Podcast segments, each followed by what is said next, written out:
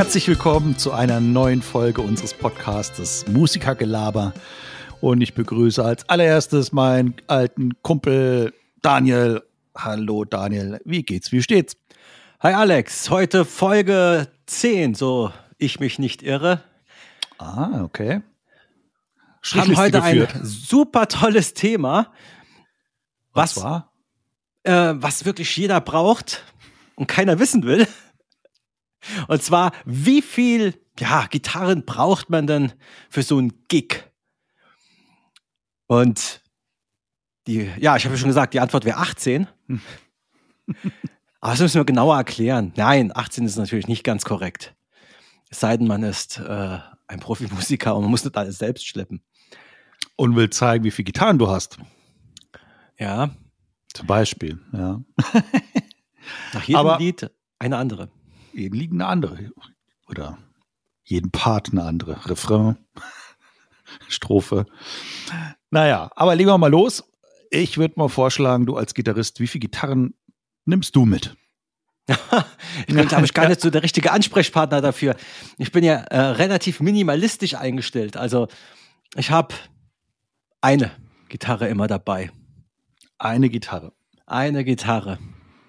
Auch wenn ja. jetzt bestimmt manche da auf der anderen Seite des, des Lautsprechers äh, jetzt oder Kopfhörers oder was auch immer jetzt äh, sagen, das kann doch nicht sein. Doch, es ist so. Eine Gitarre.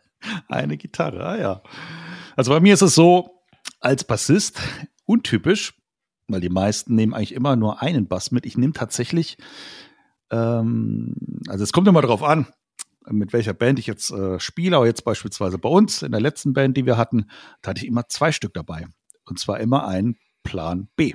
Weil es könnte ja sein, dass jetzt kurzfristig irgendwas ausfällt, eine Seite reißt, eine die dicke Seite, weißt du. Ähm, und dann habe ich ruckzuck äh, einen Bass am Start und muss nicht gerade da rumfriemeln und noch irgendwie eine Seite wechseln. Oder ach, gibt ja so viele blöde Möglichkeiten. Und das ist eigentlich Bequemlichkeit gewesen oder Faulheit.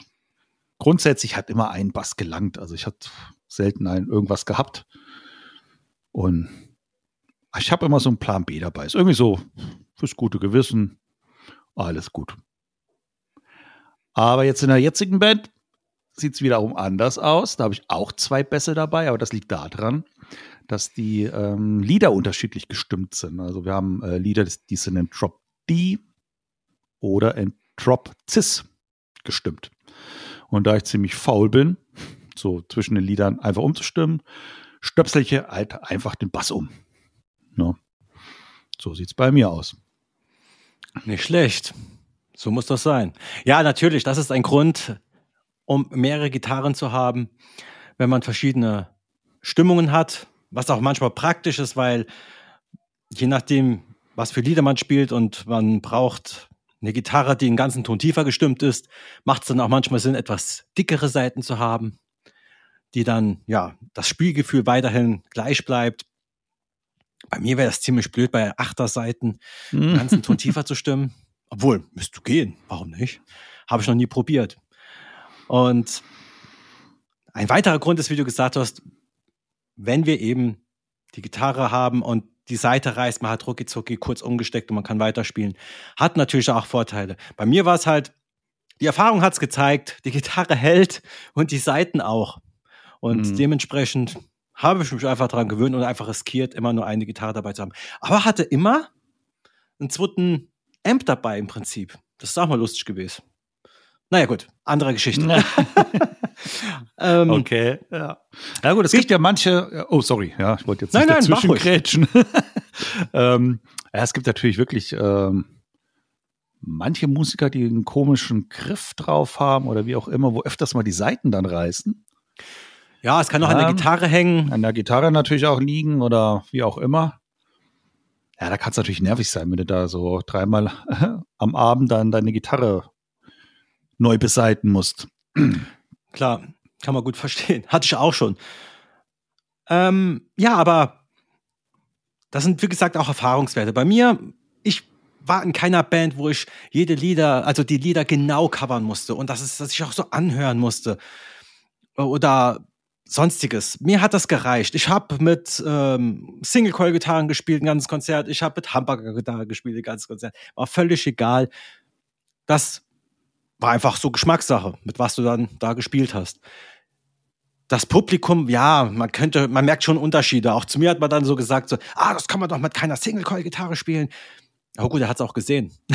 Ja, das ist halt Ob man es wirklich auch gehört hat, ich weiß. natürlich hört man einen Unterschied. Zwischen Single Coil und Humbucker hört man natürlich schon äh, Unterschied.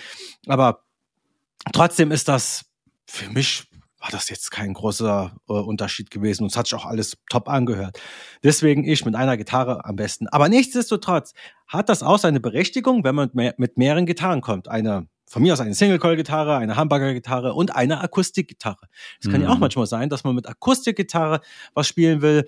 Denn ähm, es gibt zwar Effektgeräte, die dann eine E-Gitarre wie eine Akustikgitarre klingen lassen oder sonstiges. Oder, oder auch äh, E-Gitarren, die so eine Piezo-Abnahme haben, die das so, so ähnlich klingen lassen. Hatte ich nie, kann ich nichts dazu sagen. Aber Service wäre auch denkbar. Für mich persönlich, ich kann Ike Akustikgitarre spielen.